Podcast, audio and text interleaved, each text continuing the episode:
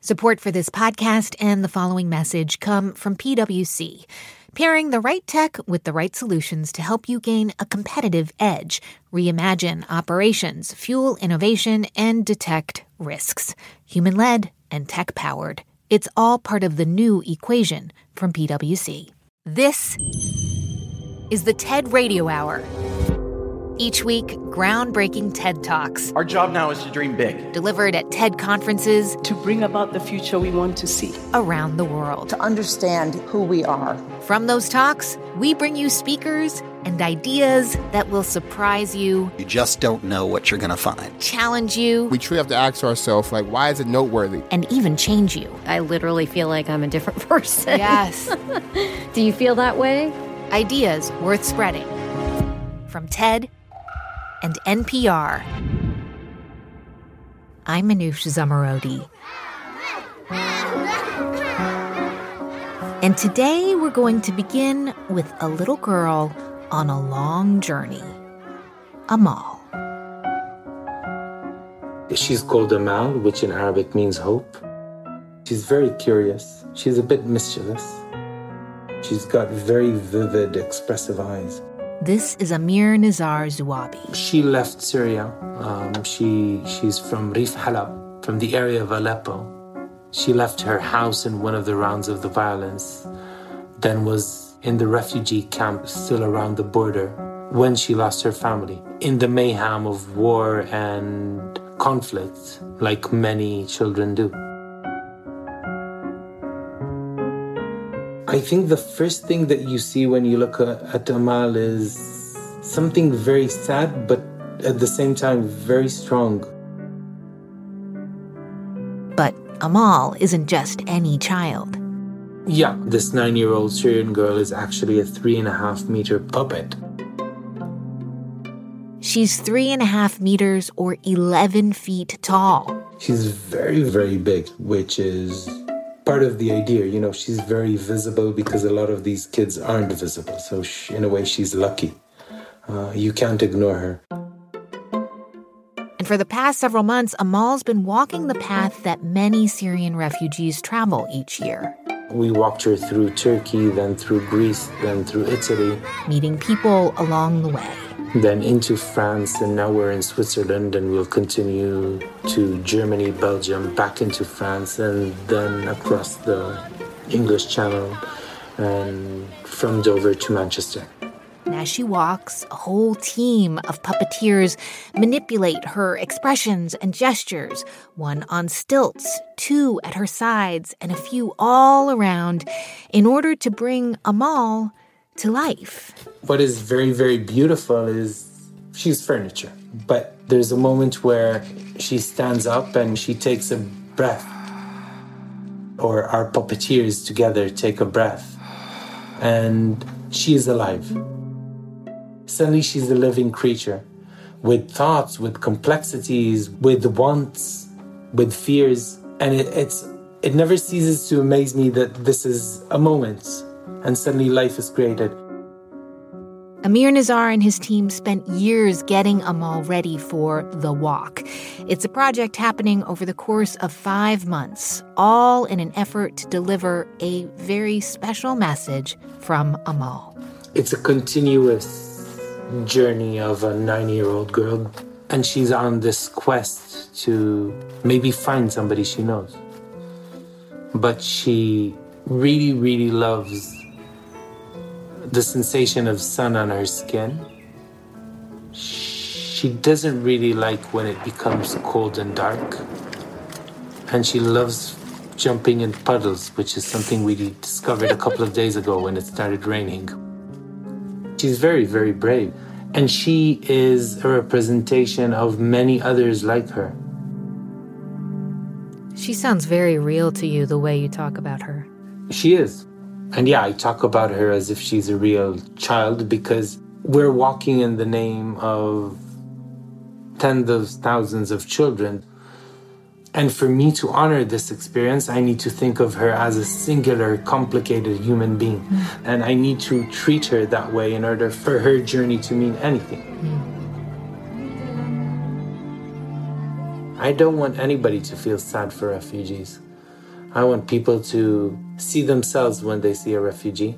And the minute you treat a refugee like this, you go, she is me. They are us. So you need to think about how would you like to be treated? What are your fears? They're not so different. They're the same. You know, we're very, very similar. So I hope the message is delivered. I hope our message is to the hearts. I hope the hearts are open and are willing to accept. But to see that people are moved by a small gesture she does in the middle of a street, and suddenly you look around and people are wiping their tears, and that's very, very beautiful to see. Amal's message is one that clearly couldn't be delivered through a letter or email. And transporting truly precious cargo like this, it can require painstaking planning and a treacherous journey. But if it's successful, it can change, even save a person's life. And so today on the show, stories of all kinds of special deliveries from launching a telescope into the stratosphere to sending a vaccine to exactly the right cells in the human body and developing technology that can airdrop supplies into the most urgent situations. But first, back to Amir Nizar Zuabi, who was actually the child of refugees himself brought into a divided world and raised in East Jerusalem. My father's a Palestinian, and the family has traces in Palestine uh, eight generations back. Um, my mom's family is from Riga, and my grandparents fled Europe as as World War II was starting to happen, looking for a safe haven. And obviously, their safe haven became the tragedy for the other side of my family. So I think for Jews, being a refugee has been something that is entrenched in in their in the culture. Um, and now being a refugee for Palestinians is unfortunately a big part of the Palestinian tragedy. And to tell you that it was easy growing up between the rock and the hard place. It wasn't. But at the same time, I grew up between the two societies. I enjoyed what they have to offer culturally. I also ached their tragedies. So it's complicated, but it's also beautiful because I, I got a lot out of it. Here's Amir Nizar Zuabi in his TED Talk. When I was 14, I stumbled by accident into a theater show and I fell in love. I fell in love with a reality that was being created in front of me, a reality that was full of possibilities, uh, that was wilder, that was free, a reality that was an opposite contrast of the harsh reality we were living in. And I became a theater practitioner. Becoming a theater practitioner in Palestine is like conjuring water in the desert. We don't have the infrastructure, we don't have the big artistic institutions. What we do have is a need and something to say about the world we live in. In 2015, at the height of the refugee crisis, when hundreds of thousands of people were walking across Europe, with all the pain and the anguish that we saw, I started thinking that maybe we need to create a new model of theater. Maybe we need to take our theater out of the theaters and into the streets, the streets where these people were walking. And I started working with Good Chance Theater Company. Together, we created The Walk, a huge play set on a 8,000 kilometer stage with thousands of participants. And to all of them, we said Amal is a nine year old girl that will pass through your city. She's alone, she's afraid, she's vulnerable. How would you like to welcome her? What would you learn from her and what will you teach her? I had this moment when I was watching you live. You were being beamed in from a, a Turkish town um, into the TED conference. And at first, I have to admit that I was a little skeptical. I'm not big on puppets. But when I saw her, you were standing on a balcony and then suddenly she appeared behind you, and you could hear the squeals and laughter of the children gathering around her knees. Just mesmerized by her, and then she stopped And she had this long dark hair and these big black eyelashes, and she turned to the camera and she blinked at us, and then she smiled. And I just felt goosebumps. It was electricity. There was a message conveyed in her eyes that she's not a piece of furniture. She is a living creature. She's she's unbelievably effective and beautiful, and it's hard to ignore her. And that was intentional. Uh, she needs to make you feel something profound. Artistically, for me, there's something about seeing somebody you don't know and being curious about him is the first step towards empathy and caring. Because most of the time we don't. Most of the time they're invisible and we don't care and we don't we don't want to see them. So actually I welcome the fact that people go, Who is she? What's her story? And the minute you give them a beginning of a thread, they start pulling at the thread and telling themselves the story. Hmm. And it becomes very effective. So Amal started her journey in July of 2021. She's going to finish in November in the UK. What is it that you hope she delivered? Is your hope that by having that moment with Amal, uh, that there will be policy changes? That when you say, "Okay, Amal, your your walk is done," and you delivered your message, what will that be? What are the things that you think she will have left behind?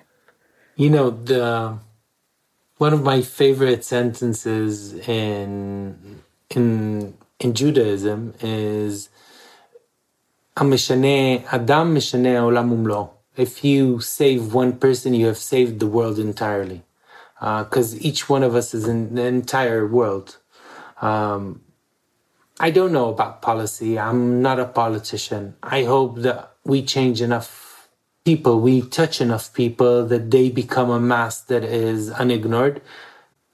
Will this change the world? Will it better it? I don't know. I'm I'm not that vain. is it still our responsibility to try? Definitely. I hope that for a small child in Torino, she will be an inspiration to think big and dream even bigger. I hope for our puppet Amal that she goes and gets a PhD in mechanical engineering. um, but maybe the word I'm using most right now is I hope and I hope and I hope. I hope she gives hope to many people.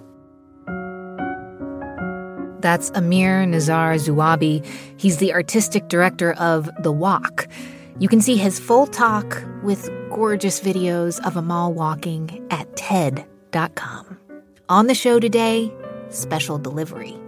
I'm Manoush Zomorodi, and you're listening to the TED Radio Hour from NPR. This message comes from Apple Card. You earn up to 3% daily cash on every purchase. That's 3% on products at Apple, 2% on all other Apple Card with Apple Pay purchases, and 1% on anything you buy with your titanium Apple Card or virtual card number. Visit apple.co slash card calculator to see how much you can earn.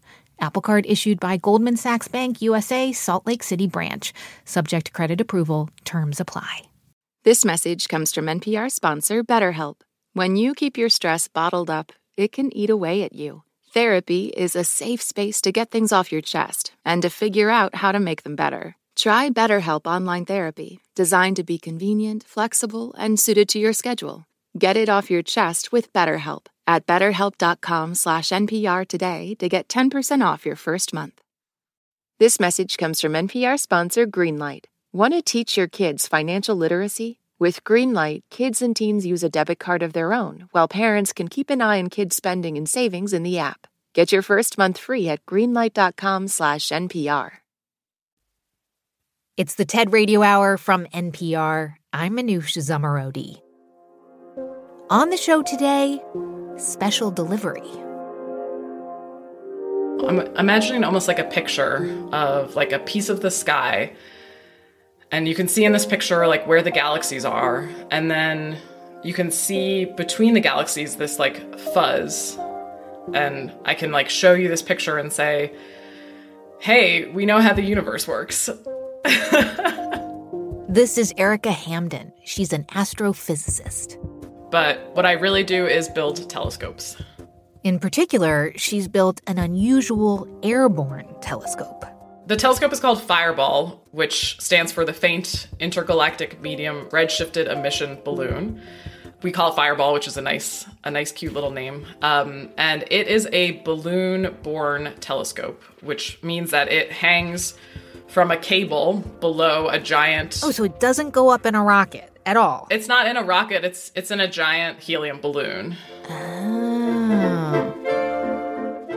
Okay, so you might be thinking, why would anyone do this? Why would anyone send a telescope on a giant helium balloon ride?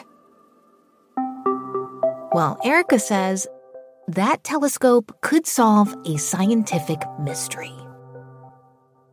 So there's this huge amount of hydrogen out in the universe. We know that it forms stars, but we actually don't know where a lot of it is. It's like in between galaxies. Okay, so you're you're looking for this hydrogen. You're on the hunt for it. But can you explain just for us lay folks what is so exciting about this missing hydrogen? So, okay, so hydrogen is basically like the reason that all of us exist. I like cannot stress enough how that is not an exaggeration. So, stars are formed mostly of hydrogen, and they fuse that hydrogen into heavier elements. It's also everywhere. It is by far the most, it, it makes up the most mass out of the regular matter in the universe. So it's like the most simple atom possible. It's really basic, but it is the building block of literally everything. Here's Erika Hamden on the TED stage. Fireball is designed to observe some of the faintest structures known huge clouds of hydrogen gas. These clouds are giant. They are even bigger than whatever you're thinking of. They are huge. Huge clouds of hydrogen that we think flow into and out of galaxies. I work on Fireball because what I really want is to take our view of the universe from one with just light from stars to one where we can see and measure every atom that exists. That's all that I want to do.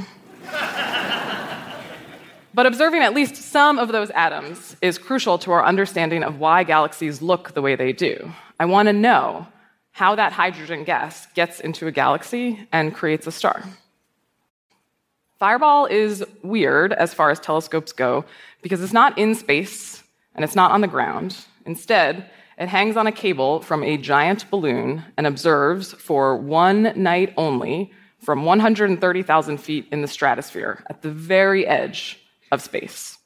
This is partly because the edge of space is much cheaper than actual space. I've been working on Fireball for more than 10 years and now lead the team of incredible people who built it. When Erika started this project in 2008, the technology she needed to spot these hydrogen clouds didn't even exist. I had just started grad school when a previous version of Fireball had flown, and they had used the old style of detector, and it just was not sensitive enough. Erika and her team spent years designing and redesigning. The detectors are extremely sensitive, so like depending on which machine you use, you can break the detector just by like putting it in and turning the machine on. which we did once. That was unfortunate. and when they finally developed the tech they needed, it felt really good to be like, "Oh wow, this is working." And so in September 2018, Erika and her team gathered in the New Mexico desert at a NASA launch site. They had done all they could to prepare Fireball for its journey. Now they just have to wait for exactly the right conditions to send it up with the balloon. And there's like actually many different layers of the atmosphere that need to be behaving correctly all at the same time. There are lots of limitations on how often this balloon can fly, and so the team only gets one chance to get their telescope up into the air to capture the data they need. Yes. One shot. Yes, one the, the show is up for one night only. And so we wanted to make it count. After waiting for weeks, the team finally gets the all clear from NASA. On September 21st, we went to the weather briefing, which is at 11 a.m., and they say, like, okay, the weather is looking good. Like, do you want to take this launch opportunity? Yes or no? And we say yes. And then we all like start frantically getting ready, getting the telescope ready. Yeah. And so at a certain point, they put the telescope on this crane. The crane is called Big Bill. I love that. So now it's September 22nd. It's like five in the morning. They take the telescope out onto the runway and they say like okay we think it's good we're going to start laying out the balloon and so they put this like ground cover down because the last thing you want is like a goat head or like a spiky desert plant to like stick into the balloon so the cover is down the telescope is hanging from the crane but the balloon isn't actually out because like once they start unfolding the balloon they cannot use it again like you can't refold it so there's a couple of decision points where they're like okay, we're really going to do this. Oh my gosh. I mean, this is so stressful just listening to you tell the story. I can't imagine how stressed out you were. Yeah, I was like, definitely, I would have definitely said I was nervous. But I would also be like, well, I can't think about this right now. Like, I have too many other things to think about. So, like, I'm just going to pretend yeah. that it's not happening. okay, so then what happened next? So, once they start the inflation, that's when you know, like, oh, this is like gonna happen. Um, and the inflation actually takes about an hour. And when it's fully inflated and like up in the stratosphere, it's basically as big as a football stadium. Oh, oh my gosh, wow. So it launched around 10 a.m. on September 22nd. And when you say launch, they basically let the balloon go. Yeah.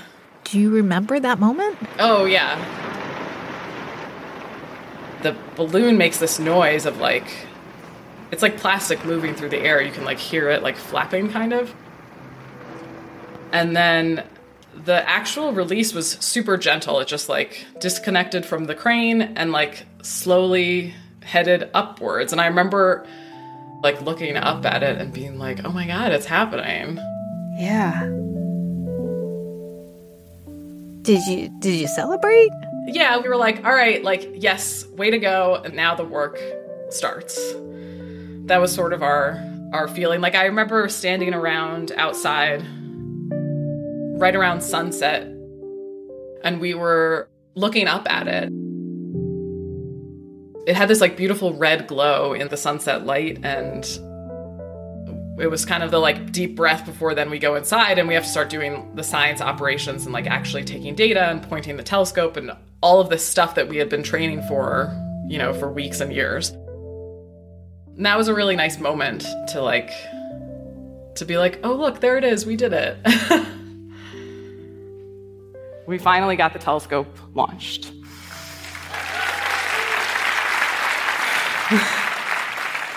I have put so much of myself, my whole life into this project, and I like still can't believe that that happened. And I have this picture that's taken right around sunset on that day of our balloon, fireball hanging from it, and the nearly full moon. And I love this picture. God, I love it. But I look at it and it makes me want to cry. Because when fully inflated, these balloons are spherical. And this one isn't. It's shaped like a teardrop. And that's because there's a hole in it. Sometimes balloons fail too. I had to go back downstairs and tell everybody on the team, like, there's a hole in the balloon. And that was like probably the worst part of the whole experience. Oh, you were like all this work that I've put in and we thought we did it. We even we even saw it up there. Did you manage to at least get some data? It it ended up being not enough to do what we wanted. Um, we like valiantly tried to collect as much data as possible, like the the whole way it's going down, and I was like have like that next day I was like having like a almost like a crisis of faith about it yeah. actually of like, why am I doing this? The whole project, we're like making this incredibly complicated system to look at this like super faint object. Why am I doing the hardest possible thing at every point? And then you like build this whole thing and like put it on a balloon and then the balloon has a hole in it. Like, why, why am I doing this? And I've thought a lot about why since that day. And I've realized that all of my work has been full of things that break and fail, that we don't understand and they fail, that we just get wrong the first time and so they fail. I think about the thousands of people who built Hubble and how many failures they endured. There were countless failures, heartbreaking failures, even when it was in space. And none of those failures were a reason for them to give up. I think about why I love my job. I want to know what is happening in the universe. You all want to know what's happening in the universe too. I want to know what's going on with that hydrogen. And so I've realized that discovery is mostly a process of finding things that don't work. And failure is inevitable when you're pushing the limits of knowledge, and that's what I want to do.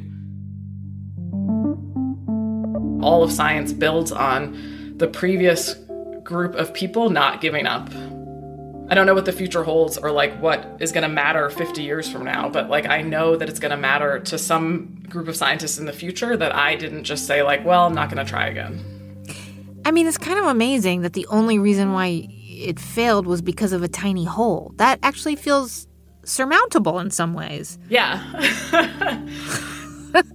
if it, at the time it felt very out of control. It was like the one part of it that I couldn't be responsible for but at the same time it's like very fixable versus yeah. versus if everything else worked and we still just didn't see anything like that would mean that there was a problem with the universe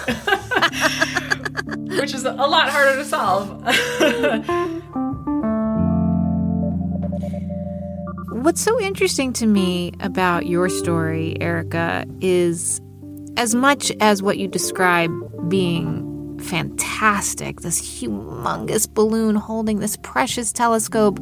But but the process of it is fascinating. I mean, it starts with an idea and then it takes teams all over the globe to to build it and then transport it and then get it to where it needs to go. That in and of itself is quite a feat. Yeah. It's like the combined effort of all of these people who are all driven to a certain extent by the same thing as me, where they they just like want to know more about the universe than we know today. That's Erika Hamden. She's an astrophysicist and telescope builder. You can see her full talk at TED.com. And Fireball, by the way, survived. It is scheduled to fly again in September of 2022. On the show today, special delivery. Stories about transporting surprising and precious cargo through sometimes treacherous journeys. And in the past year, almost half of the world's population, more than 3 billion people, have received at least one dose of a vaccine against COVID 19. It is a remarkable feat. But I gotta say, when I got my shot at my local drugstore, I remember sitting there and thinking, like, how does the vaccine know where to go in my body? How does it get delivered to the right cells? It's amazing. I am constantly amazed at how it works, how synchronized it all is, and uh, how smart it is. Kathryn Whitehead is a professor of chemical and biomedical engineering at Carnegie Mellon, and she is what's called a drug delivery scientist. So, a drug delivery scientist wants to make sure that when we take any kind of medication, it goes to the right place inside of our bodies, and it does that without causing any kind of toxicity um, or negative effects in places that it shouldn't. So, one of the uh, things we work on in my lab is to enable the use of brand new drug technologies. The new technology, of course, that we've all been talking about is the COVID 19 messenger RNA, or mRNA vaccine. It's different because it doesn't put a live virus into the body. mRNA is a very critical middleman With this vaccine, mRNA delivers instructions to teach our cells how to make the spike protein that's part of the coronavirus. And so, the moment that messenger RNA is fully inside the cell, our cells know exactly what to do with it. They know that they have to look at that code and they have to make the protein that's associated with it.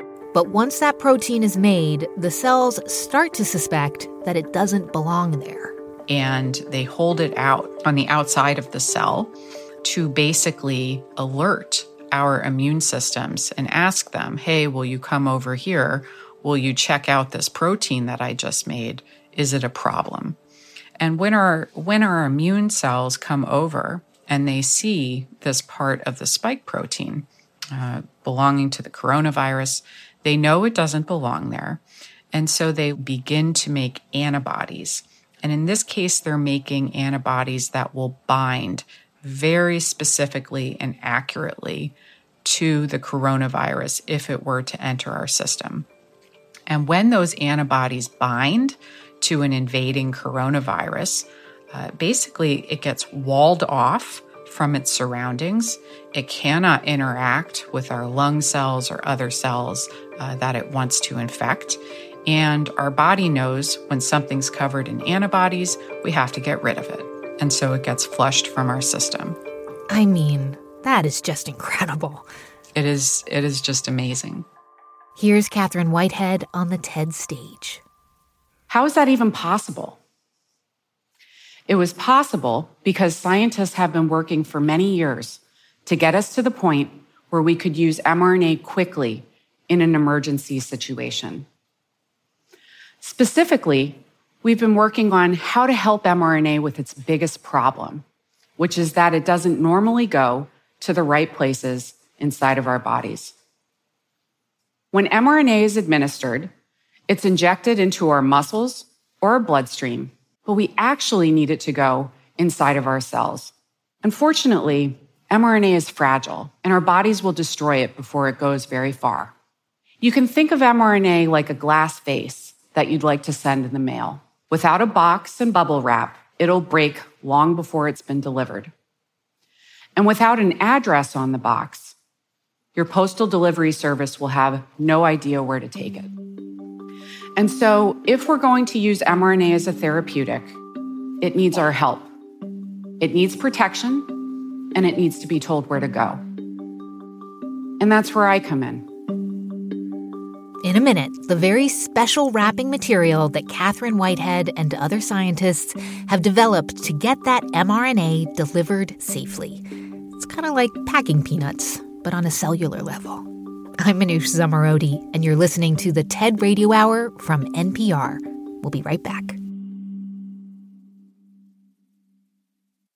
This message comes from NPR sponsor Teladoc Health. There are lots of reasons for wanting to be healthy family, work, living a fuller life, Teladoc Health understands. Whether you have diabetes, high blood pressure, or just need to manage your weight, Teladoc Health can help. Visit teladochealth.com slash what's your why for more information. That's T-E-L-A-D-O-C health slash what's your why. This message comes from NPR sponsor Charles Schwab with their original podcast, Choiceology. Choiceology is a show about the psychology and economics behind people's decisions. Download the latest episode and subscribe at schwab.com/podcast. This message comes from NPR sponsor REI Co-op. REI has gear, clothing, classes, and advice for camping and glamping, biking and hiking, axing and snacksing, backpacking, and another outdoor thing that rhymes with backpacking.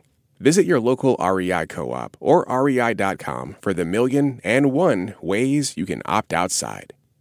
This message comes from NPR sponsor Slack. Sometimes it feels like there aren't enough hours in the workday, especially if you're trying to grow your business. That's why you and your team need Slack. It's the AI powered platform where work happens, and it has so many helpful features, like huddles for impromptu meetings and Workflow Builder to automate tasks. Slack is what you need to help everyone have a productive, easy day. Slack, grow your business here. Learn more at slack.com. It's the TED Radio Hour from NPR. I'm Manoush Zomorodi. And for this episode on special deliveries, we were just talking to Carnegie Mellon professor Kathryn Whitehead. Her job is figuring out how to safely transport the very fragile mRNA vaccine when it's introduced to our bodies when we get a shot. It doesn't belong in the bloodstream. And so the, the different components there, including some of our immune cells, would destroy it right away because they know that messenger RNA does not belong there. Okay. So and and that goes back to your analogy of mRNA being like a very very precious vase that you want to send in the mail, but you're worried that it will be destroyed or crushed before it gets to its destination. Exactly. But if we put it in a box and add packing material, then it is safe. Uh, it can move through the mail system because it's in a box. And then on top of that, we need an address uh, so that the you know the post service knows where to take it. For over five decades, scientists and engineers like myself have been creating the shipping materials for nucleic acid drugs like DNA and RNA. Through trial and error, we've created packages that deliver intact bases to the wrong address, that deliver to the right address, but with a broken vase, and packages that throw out the mail carrier's back. It's taken many years to get the science right. Let me show you the result. These tiny balls of fat that we call lipid nanoparticles. Let me tell you what they are and how they work. These nanoparticles are made up of several fatty molecules called lipids. Fat is an awesome packing material, nice and bouncy. Interestingly, our cells are also surrounded by fat to keep them flexible and protected. Years ago, scientists had the idea to create lipid nanoparticles that would act like a Trojan horse. Because the lipids in the nanoparticle look similar to the membranes that surround our cells, the cells are willing to bring the nanoparticle inside, and that's when the mRNA is released into the cell. So, Kathryn, the, the vaccine gets delivered to the cells via these tiny balls of fat. They're kind of like the packaging material or like the packing material. But how do you actually make these fatty globules so that they can do this, so that they can protect the mRNA and then safely transport it? So, there are two ingredients that are naturally occurring in our own cell membranes. One is a phospholipid. Uh, phospholipids, when you put them together, they self assemble into what's called a lipid bilayer. And so that helps with the organization of the particle. Uh, however, those phospholipids, they are a bit too loosey goosey and they will mm. fall apart. Second, there's a lipid called cholesterol. It provides structural support so the nanoparticles don't fall apart in between the injection and when they get into our cells. We have a tremendous amount of beneficial cholesterol in our bodies. We would be a pile of goo if we did not have the, you know, seriously, all of our cell membranes would collapse um, and we would be a pile of goo. Mm. So that um, those are two of the ingredients in the particle. Then there is what's called the ionizable lipid. This is the one that can take on a positive charge inside of our cells. Uh, this is one that needs to be made in a lab. And because they're made in a lab, they tend to be proprietary to the company that invented them. So, for example, Moderna and BioNTech, the company that partnered with Pfizer, they discovered different ionizable lipids. And that is the only important ingredient in their COVID 19 vaccines that differ. Finally, one more ingredient. This one is a polymer called polyethylene glycol. So let's call it PEG. That's much easier. You can think of the other three lipids as the box and the bubble wrap for the mRNA, and the PEG as the packing tape. So let's take a step back and look at our whole nanoparticle. When these ingredients all fit together nicely, The result is a delivery woman's dream. As we speak, the mRNA vaccines are out there, saving lives from the coronavirus. They were our first and best tool to combat this nightmare, and they are our best hope of responding swiftly to viral variants because we can keep our lipid nanoparticle packaging the same, and all we have to do is swap out the mRNA that's inside. But here's the best part for mRNA therapeutics, these vaccines are only the beginning. mRNA can be used to treat or cure many diseases. So, in the future, we will likely have treatments for many terrible diseases, including cystic fibrosis, muscular dystrophy, and sickle cell anemia. We'll have treatments for cancer, breast, blood, lungs, you name it.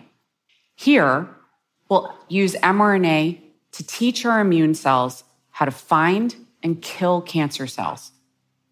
And then, if we're lucky, we'll have vaccines against some of the most deadly and feared pathogens across the globe, including malaria, Ebola, and HIV.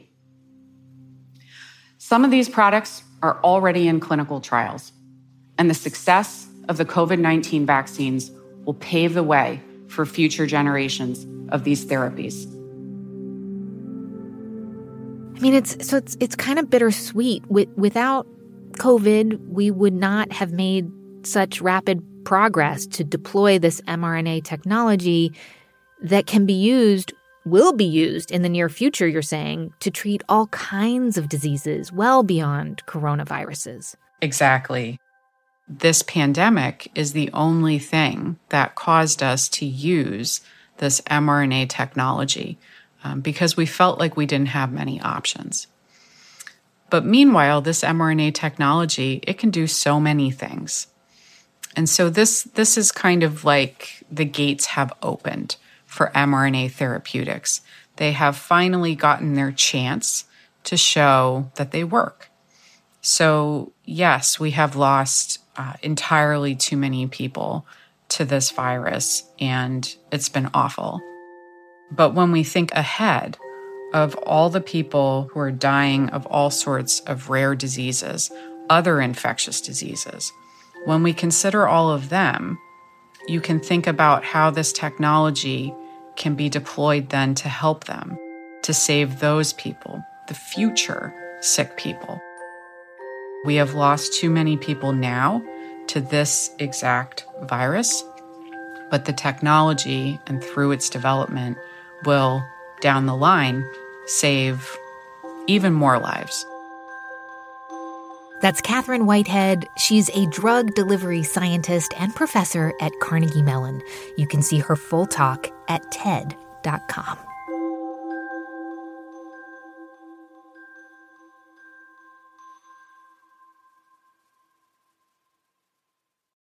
On the show today, special delivery. Instant delivery, instant logistics, the ability to teleport something. In this case, we're talking about shipping life saving treatments within hours, even minutes. Using autonomous aircraft to deliver medicine to thousands of hospitals and health facilities all over the world. And when you say autonomous aircraft, you're basically talking about using drones, right? Technically, they are drones, they're autonomous. This is Keller Rinaudo. He's the CEO and founder of the drone delivery company Zipline. Usually, when someone says drones, someone thinks of kind of like an annoying quadcopter hovering in their backyard. And these are definitely very different kinds of machines and tools. These drones look more like miniature airplanes, each with a wingspan of about 10 feet. They can travel up to 60 miles per hour. And when they arrive, the plane will descend to about 30 feet off the ground. And then we drop the package using a really simple paper parachute. Floating down from the sky are packages containing supplies like vaccines, insulin, PPE, and even blood. One of the first places these drones were used was Rwanda. You know, the first time it happens at a hospital, like patients are climbing out of their beds to see it. People are, you know, totally shocked and thinking it's so cool and total science fiction.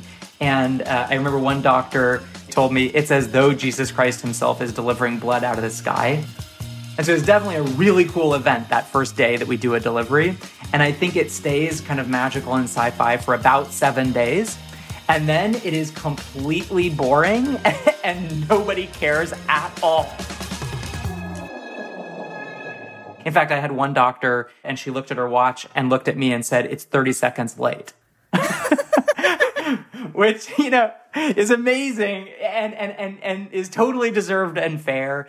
It shouldn't have to be a sexy technology that people are focused on because it isn't. It's just logistics. It's something that people can depend on with their lives. Doctors and nurses rely on it to do their jobs. And, um, you know, we love the fact that a system like this can just fade into the background and be something that people come to expect.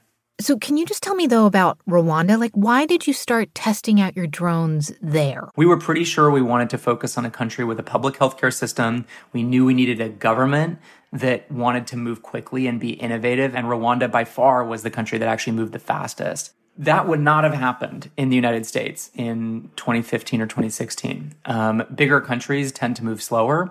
Also, the United States has a private healthcare system rather than a public healthcare system, which just makes it a lot harder. And was part of the reasoning for changing that system, like, did it have to do with roads or infrastructure in Rwanda? That's a great question. That's actually one of the biggest misconceptions, I would say, about what we do. The vast majority of the 2,500 hospitals and health facilities we serve have pretty good roads to them. The benefit is instant logistics. I remember, you know, visiting the Minister of Health of Rwanda and at that time, I was saying, hey, you know, Zipline will deliver all different medical products to all 500 hospitals and health facilities in the country. It'll enable teleportation from the central medical store. And I remember the Minister of Health, she looked at me and said, Keller, shut up. Just do blood. Here's Keller Rinaudo on the TED stage. So, why is blood important? Rwanda collects between 60 and 80,000 units of blood a year. So, this is a product that when you need it, you really, really need it. But blood is also challenging because it has a very short shelf life. There are lots of different storage requirements, and it's really hard to predict the demand for all of these different blood groups before a patient actually needs something. But the cool thing is that using this technology, Rwanda has been able to keep more blood centralized and then provide it when a patient needs something to any hospital or health center in an average of just 20 or 30 minutes. So when a patient's having an emergency, a doctor at that hospital can send us a WhatsApp telling us what they need. And then our team will immediately spring into action. We pull the blood from our stock we scan the blood into our systems, and then we'll basically pack it into a zip, which is what we call these little autonomous airplanes that run on batteries. And then once that zip is ready to go, we accelerate it from zero to 100 kilometers an hour in about half of a second. How were they getting blood delivered prior to your arrival, these hospitals? Like, what was the problem? So, the the way these systems work today, and this is true even in the United States, which will blow your mind, is that uh, you know we do big blood drives. Blood is collected from donors, taken to a central place where it's tested and typed. Once that's done, in Rwanda, it was distributed to four different regional blood transfusion centers. And then when hospitals needed to transfuse patients, a nurse or doctor would get into a car, drive several hours to the regional center for blood transfusion, wait in line, sign forms, get the blood, put it into the back of the car, drive back. And obviously, if you're someone having a medical emergency in one of those hospitals and you need a blood transfusion, every minute can be the difference between life and death. A couple months ago, a 24 year old mother came into one of the hospitals that we serve, and she gave birth via C section. But that led to complications, and she started to bleed. Luckily, the doctors had some blood of her blood type on hand, and so they transfused her with a couple units of blood, but she bled out of those units in about 10 minutes. In this case, that mother's life is in grave danger in any hospital in the world. But luckily, her doctors who were taking care of her immediately called our distribution center. They placed an emergency order and our team actually did uh, emergency delivery after emergency delivery after emergency delivery. They ended up sending seven units of red blood cells, four units of plasma, and two units of platelets. That's more blood than you have in your entire body. All of it was transfused into her. The doctors were able to stabilize her, and she is healthy today.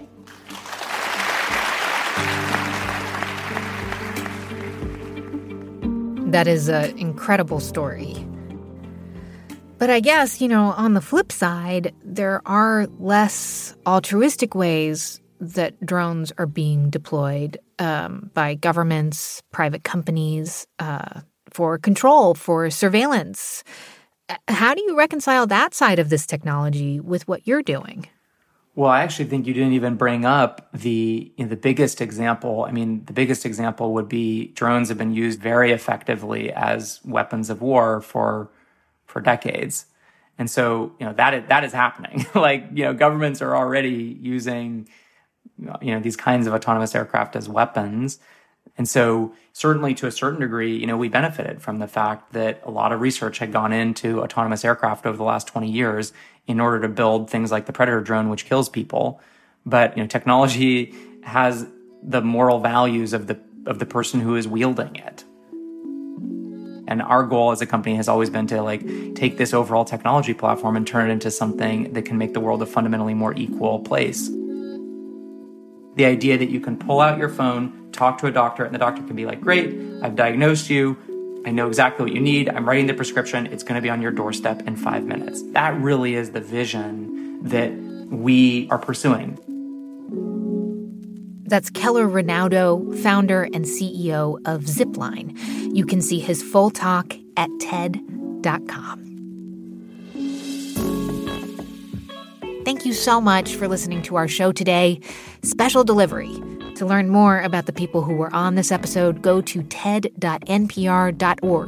And to see hundreds more TED Talks, check out TED.com or the TED app. This episode was produced by Katie Monteleone, Rachel Faulkner, Matthew Cloutier, and Sylvie Douglas. It was edited by Sanaz Meshkinpour.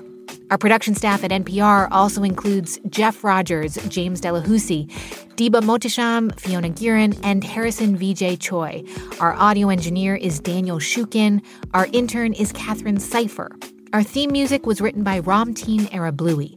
Our partners at TED are Chris Anderson, Colin Helms, Anna Phelan, Michelle Quint, and Micah Eames. I'm Manoush Zomorodi, and you've been listening to the TED Radio Hour from NPR.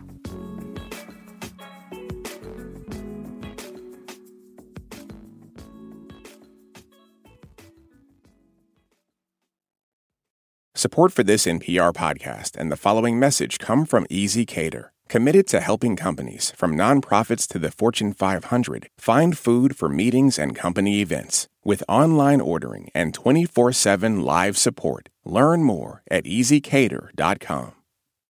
This message comes from NPR sponsor Capella University. With Capella's FlexPath learning format, you can earn your degree online at your own pace and get support from people who care about your success. Imagine your future differently at capella.edu. Jasmine Morris here from the StoryCorps podcast. Our latest season is called My Way stories of people who found a rhythm all their own and marched to it throughout their lives. Consequences and other people's opinions be damned. You won't believe the courage and audacity in these stories. Hear them on the StoryCorps podcast from NPR.